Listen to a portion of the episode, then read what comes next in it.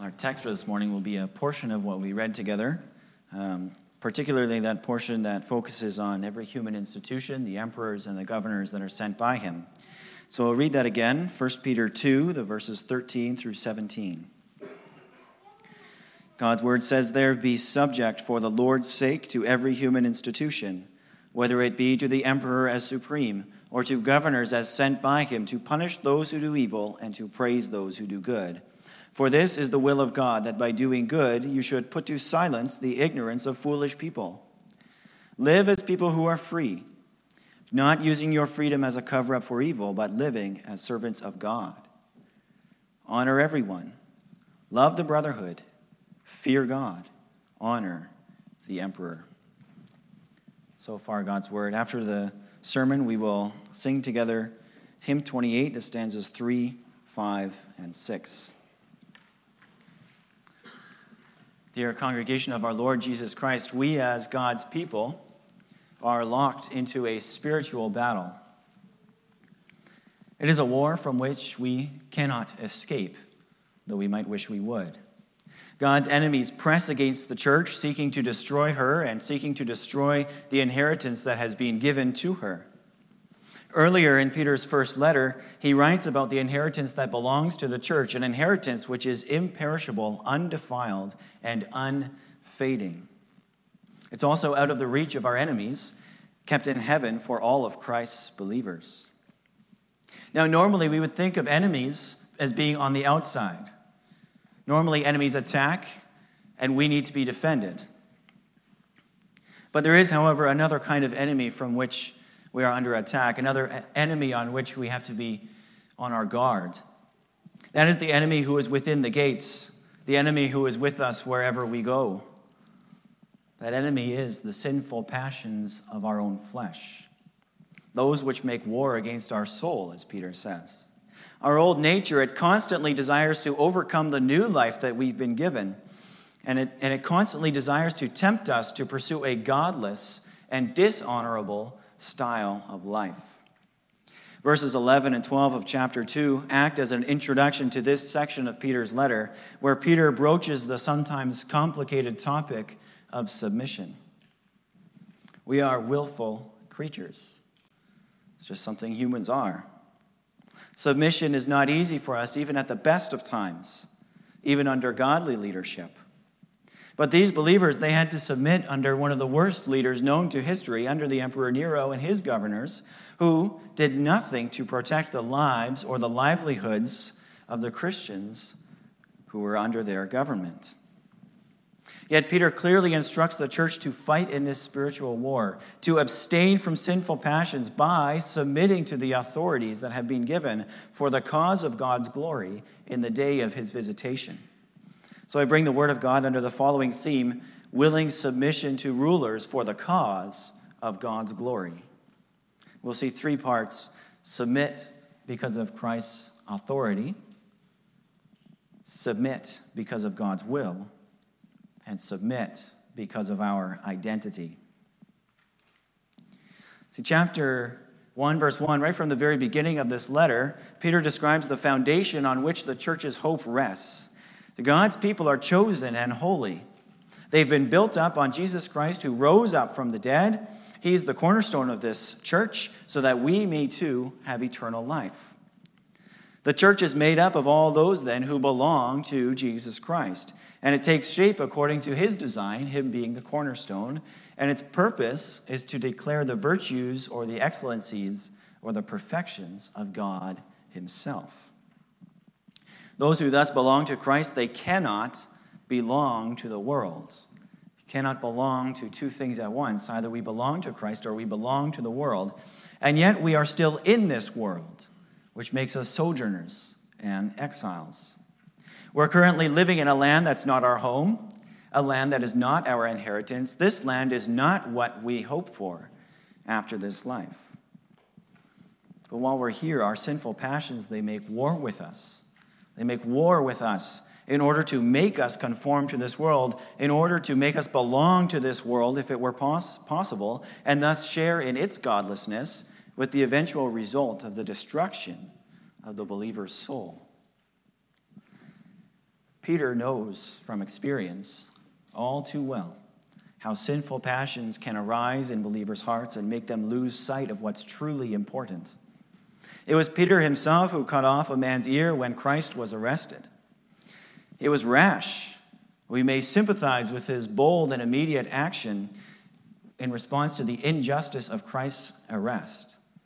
But it was nevertheless in conflict with God's will and therefore sinful. Peter here instructs the early believers to live with a focus on God's glory, conducting themselves honorably for that sake, for the cause of honoring God and bringing glory to his name. When Peter speaks about honorable conduct, it takes the form here of appropriate submission. Thus, he writes about submission from chapter 2, verse 13 through 3, verse 7, which we read before, and again also in chapter 5, verse 5. It's clear from these texts that when he speaks about submission, it's supposed to be voluntary submission to the human institutions. It's to be given voluntarily, willingly. Christians should not have to be convinced to submit to the government only after many threats of after many threats of fines and punishment, whatever they might be. The church's submission is not born of fear. It's not born of fear of discipline, but it is born out of a heartfelt desire to glorify God above all else. Thus, submission is to be freely given. It's not really natural to us, though, is it? Sure, we may be ready to say that everyone is of equal value and worth. Everyone is, is just as good as I am, we might say. But that's a far cry from actually willingly submitting to those God has placed over us. It goes against our sinful nature to submit to leaders. After all, why should I submit to the laws of Canada and to those who enforce them?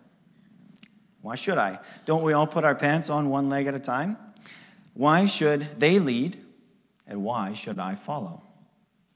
Even our prime minister is no different than any one of you or, or me and our late queen, who many respected for her dignity and integrity in her office, was no more than human, made of the same stuff as all of us here today. And we are called to submit. We are called to submit to people who are just like us. And it is all because of Christ, who Peter here calls the Lord. It is for his sake that we submit to every human institution, since every human institution has in turn been subjected to Jesus Christ himself. Peter says this later in, in chapter 3, verse 22. He tells us that all angels, authorities, and powers have been subjected to him. Everything has been put under Christ's rule, whether it be spiritual, angels, whether fallen or not They've been put into subjection to him, or worldly rulers and authorities. They also have been subjected to Jesus Christ, whether they recognize it or not. Whatever legitimate authority is exercised on earth is derived from Christ's authority. They belong to Christ, and they will answer to him. But God is not pleased if we refuse to submit to the authority that he has instituted and he will judge our conduct in this regard. Maybe you can think back with me or imagine in your mind to first century Asia Minor. That's the country of Turkey, as we call it today. Nero's the emperor. Even he had legitimate authority. He was the legitimate ruler of the Roman Empire. His office had also been subjected to Christ. No doubt our early brothers and sisters in the faith would have been quite critical of his conduct, even during the early years that he reigned. They likely wondered why on earth they should respect and submit to a man of Nero's disposition, his infamous public and willful sin. Perhaps the easiest way to say it is that these believers weren't supposed to submit to the man for his own sake, but rather submit to the office for Christ's sake. They should do this out of reverence for Christ, not out of reverence for Nero. This means that willing submission is appropriate also to those who are outside the church. Just as every Christian is called to join him or herself to the church, to the true church of God, so also every Christian is called to submit themselves for Christ's sake to their government.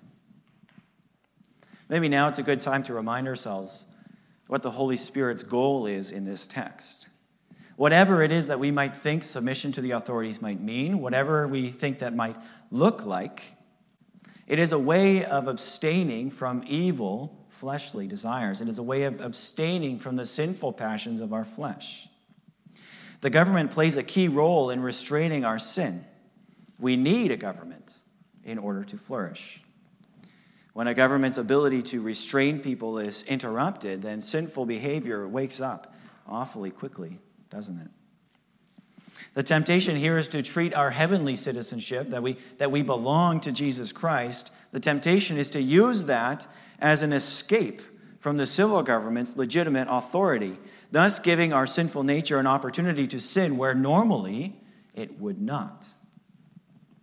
What the Spirit through Peter is saying here is that our holy calling as God's people actually gives us it gives us more and it gives us better reasons to submit to the government that we've been given. Now, maybe you can imagine you're a first century believer. And you say, All right, Peter, all right, I can see that the emperor has authority that is itself subjected to and answers to Jesus, Jesus Christ our Lord. I can accept that. I can accept that. But the emperor has no right to impose further government, governors on us, and for that reason, I will not submit to them. But Peter says Christians must also submit to those governors who are sent by the emperor.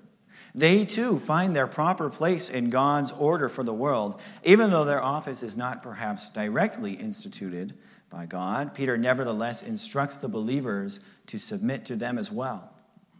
Their role is to punish those who are evildoers, or you could say they are to punish dishonorable citizens in the empire, people who actively work against or refuse to support the city in which they lived. On the flip side, the governors are also supposed to publicly praise those who work for the good and for the, for the honor and the upbuilding of the city in which they live. Working for the good of the city, that was an important aspect of social life in Peter's day. It was impossible to ignore it. Impossible to ignore it when a citizen publicly improved the place in which he lived. You see, Peter is certain that the Christian life, it's not intrinsically hostile to the governing authorities, even if they are pagan, even if they are evil. In fact, he believes that the good works to which Christians are called will be recognized as beneficial to society and therefore praised by the governors. I want to give a simple example just to draw out the point that, that's being made here. Let's say in the cities of Asia Minor, you can pick any one of those that are listed in the beginning of Peter's book. Let's say in one of those cities, someone's, someone defaced or vandalized a public building. Whoever then took it upon themselves to sponsor or repair that building would have, would have to be praised by the local governor. Now, let's say that whoever repaired the building happened to be a Christian. Happened to be a Christian. A choice is forced then on the governor. Either dishonor what everybody knows is honorable by failing to recognize the Christian and what they've done, or they must honor the Christian as upbuilding to society. See, a choice is laid upon them. A situation like that would, would give occasion to witness to the ultimate authority and the grace of Jesus Christ, allowing unbelievers to come into contact with the gospel and to see that the gospel has in it the true way for people to live. Remember that one of Peter's overarching goals in this section is that pagans see Christian conduct and glorify God on the day that he comes. When, he's, when we submit to authorities for the sake of our Lord Jesus, it, it brings glory to God, both now and when Jesus Christ returns. Willing submission is a witness to the authority of Jesus Christ. And when unbelievers see this, they are then given a choice recognize Christ's authority and glorify God already now by repenting, or deny Christ's authority, and God will glorify himself in judgment. Well, witnessing to the authority and the love of Christ is not the only reason that we willingly submit to the governing authorities. It is also the will of God to silence foolish talk by way of our submission. So we come to our second point to submit because of God's will.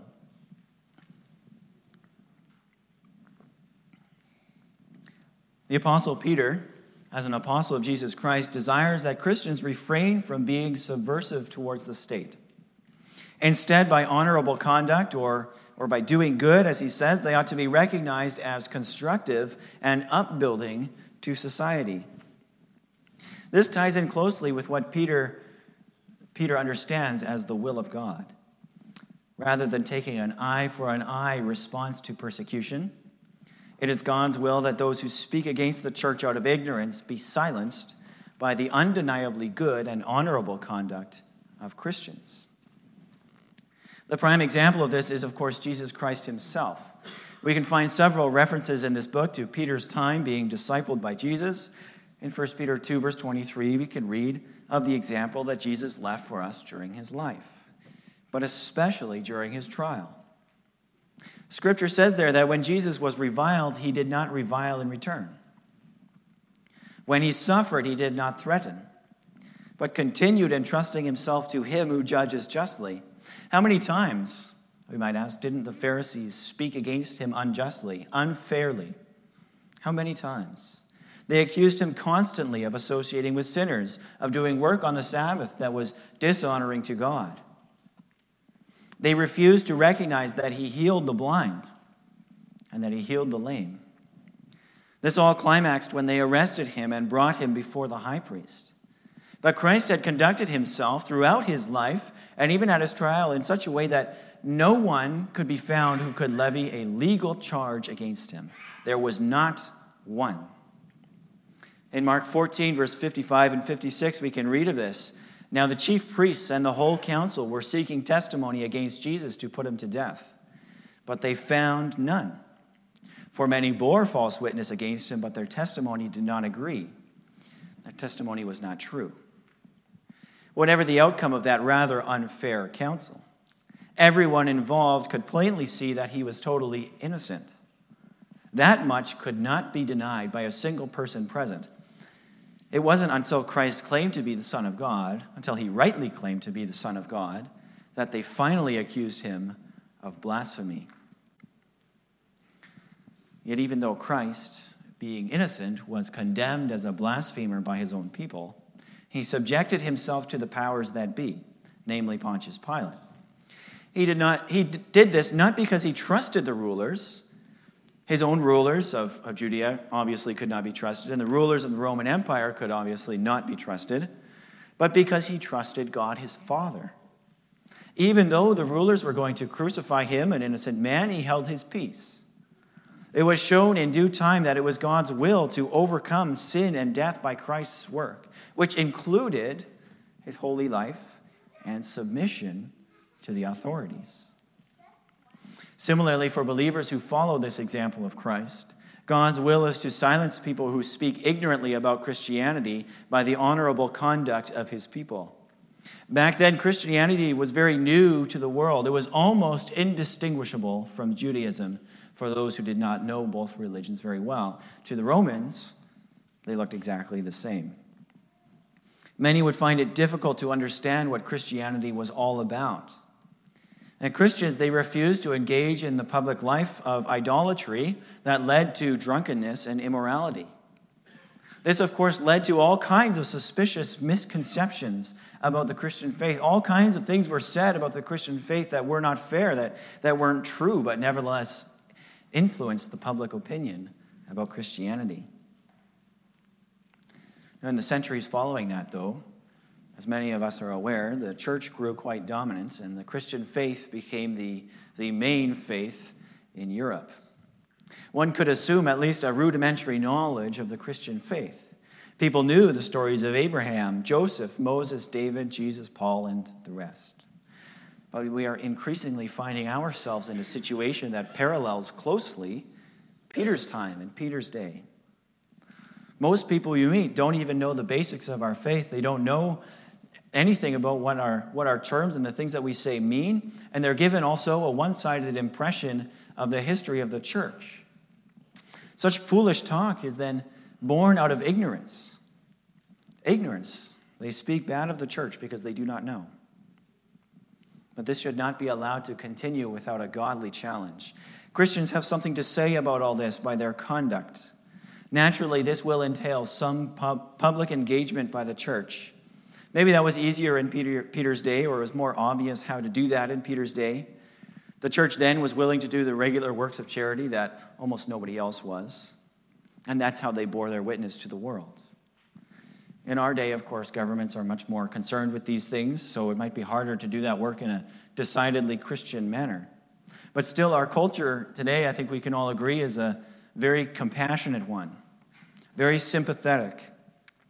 They have quite the bleeding heart for people who are abused and people who are victimized. They do. For all that our culture is wrong about things like abortion and euthanasia and sexual ethics of every kind, we cannot deny that when someone is a victim of abuse, it is greatly upsetting to an awful lot of people. There are opportunities there for us to exercise honorable conduct, conduct that is good for society, conduct that is upbuilding, so that we might be a witness to the truth of the gospel, to the authority of Christ, and to the grace and to the love that he is willing to show. There are opportunities to serve those who cannot serve themselves. There are homeless shelters. There are organizations who provide food for those who have none or who have little. There are shelters for those who are abused. There are homes for the elderly, volunteering our time in the name of Jesus Christ for the good of the people around us that helps our neighbors understand that the Bible it contains the truth about how to live in a way that causes us to flourish. It contains the truth about what is good. Another way to take this text to heart is to commit ourselves to be active in, in our own neighborhoods. Our neighbors are the people we are most likely to influence. There are opportunities there for hospitality, for relationships, right in our own backyard, you could say. Our neighbors can see how we live, they can see the good conduct of Christians in their own homes. Thus, even in the small things like the relationship with our neighbors, we can actively work for the cause of the gospel in people's lives. Our neighbors will not be so quick to believe foolish talk about Christianity if they can see in our lives the blessing that, that God's word has been to us. One last example might be how we speak about our politicians and government and our governments. It matters in this regard. Peter is speaking about being good citizens by submitting to the authorities. It's always a challenge to respect our leaders, always a challenge especially when we disagree with their policy or disapprove of their lifestyle. Yet, because it is the will of God that by our doing good, the foolish talk of ignorant people will be silenced, we need to keep the proper respect for our own government. It is simply not, according to the Word of God, to speak in a way that dishonors the person that God Himself has set over us. There is a proper attitude for political critique, and according to God's Word, it is one of respect and it is one of honor. If there is something for us to say about the government, if there is something that we need to say, then let us be quick to say it in prayer first, asking God to bring wisdom to our leaders. And then after that, we will see what might be done. So, even though it might be harder to imagine how we can apply this text to our lives in this regard, we still have plenty of opportunity to obey God's will, silencing foolish talk by our good conduct. So we come to our last point. We submit because of our identity.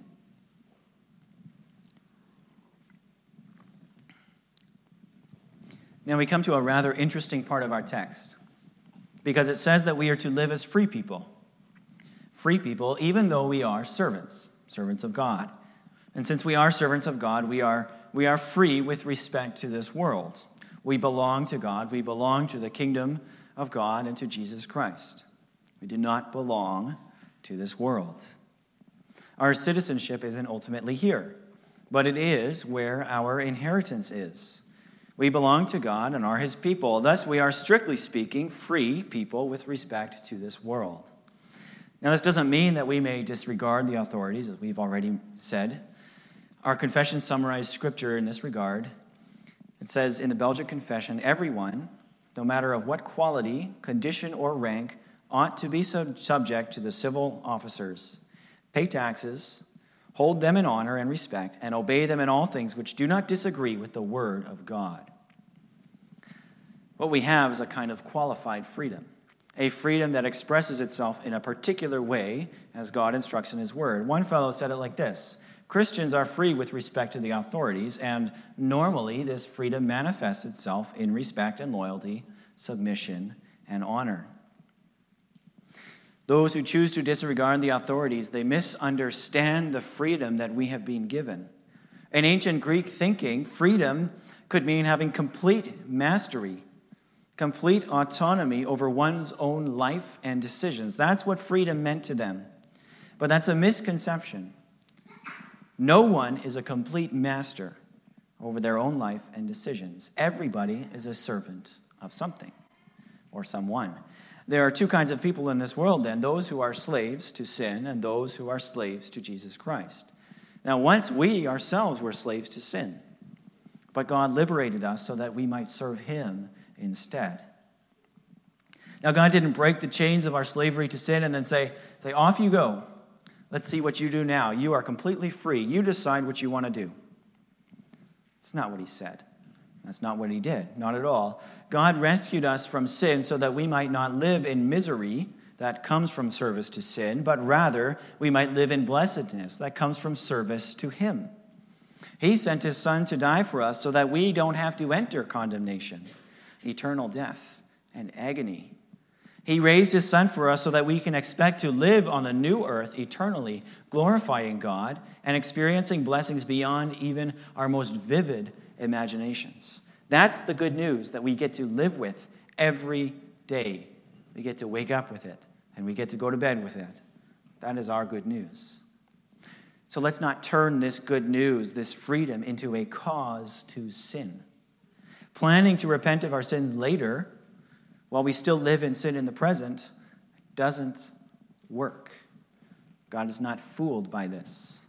He cannot be mocked in this way. So, the gift of freedom God has given us with regard to this world, it's not an excuse to revolt or rebel against the government. That's been done in the past, and to terrible effect. Think of the Anabaptists of the time of the Reformation. The Christians in Peter's day were also tempted to do the same. The church was very young then, and it was a very real danger for those churches to try and end their persecution by revolting against the government, taking control themselves, and securing their safety by force. Perhaps that was a carryover from the Jewish sect of the Zealots who, who sought to overthrow the Roman government in Judea. It's hard to say, but now these days, thankfully, Christians are not given to such revolutionary attitudes, not with respect to our government. Yet we too must be on guard against such a spirit, such a spirit that seeks to take it upon ourselves what God alone can do. Since we are God's servants, we need to wait on His timing to do what He has promised. We are the servants, He is the master. We ought not to forget this. Although civil disobedience and political critique, they have their time and they have their place.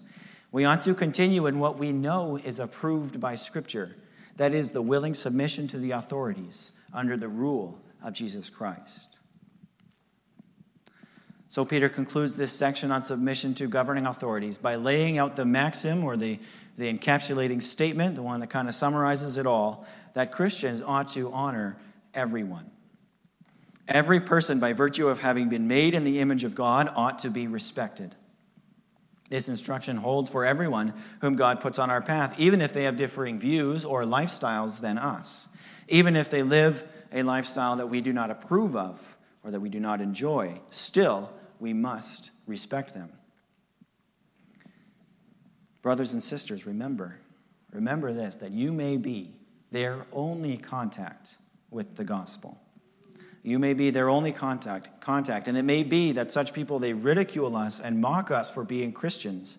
But we know that God will silence such talk and bring glory to himself. Only let us hope and pray that God will end such ignorant talk by bringing these people to faith, that they may instead use their mouths to glorify God rather than curse those who follow him praising God and adding their voice to the number of those who call upon Him. That is what we hope for. That is how we hope the foolish talk will end. Next, Peter lays out three further maxims that add to and go beyond what was just said love the brotherhood, fear God, honor the emperor. The deep love that we have for the brotherhood, it goes beyond the honor and respect that we pay to all people. We do this because we, all of us, we have been born of an imperishable seed. We've been born of something that will not die. We will live together forever with all those who have been born with the same thing. The love that we give towards each other, it lasts eternally. It is a love that will be shared in the life to come as we all together praise God for the wonders of His grace. Thus, as we willingly submit to the civil authorities, we show ourselves to truly be servants of God by showing love to all those who also serve Him. But above all, we must fear God. Above all, we must fear God. It is ultimately this fear of God, this service to Him, this worship of our Lord and Redeemer that motivates the church's relationship with the state. Remember always that submission is done because of Christ and because of the will of God. These are the foundations of Christian submission, and we do well to focus on this as we navigate what can at times be a complicated, difficult relationship. We have to keep in view the spiritual gain that can be had by submitting to God's will, that glory be given to Him and others may come to faith in Jesus Christ. And finally, Peter reminds the believers to honor the emperor. Christians do not need to unnecessarily antagonize the government, fostering a hostile relationship between the church and the state. Although the two may be at odds at different times and places, it's not in the nature of the case. It's not intrinsic to the relationship that it be hostile. Instead, the government's help should be sought by way of supporting the good of public life.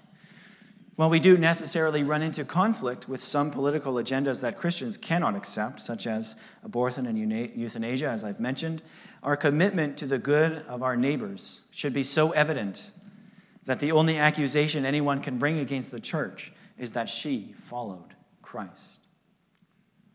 Although Christian submission it can often be difficult, God's word tells us that we can bring glory to him by keeping in mind Christ's authority, God's will, and our own freedom. Amen. Let's now rise if we're able and sing together hymn 28, stanzas 3, 5, and 6.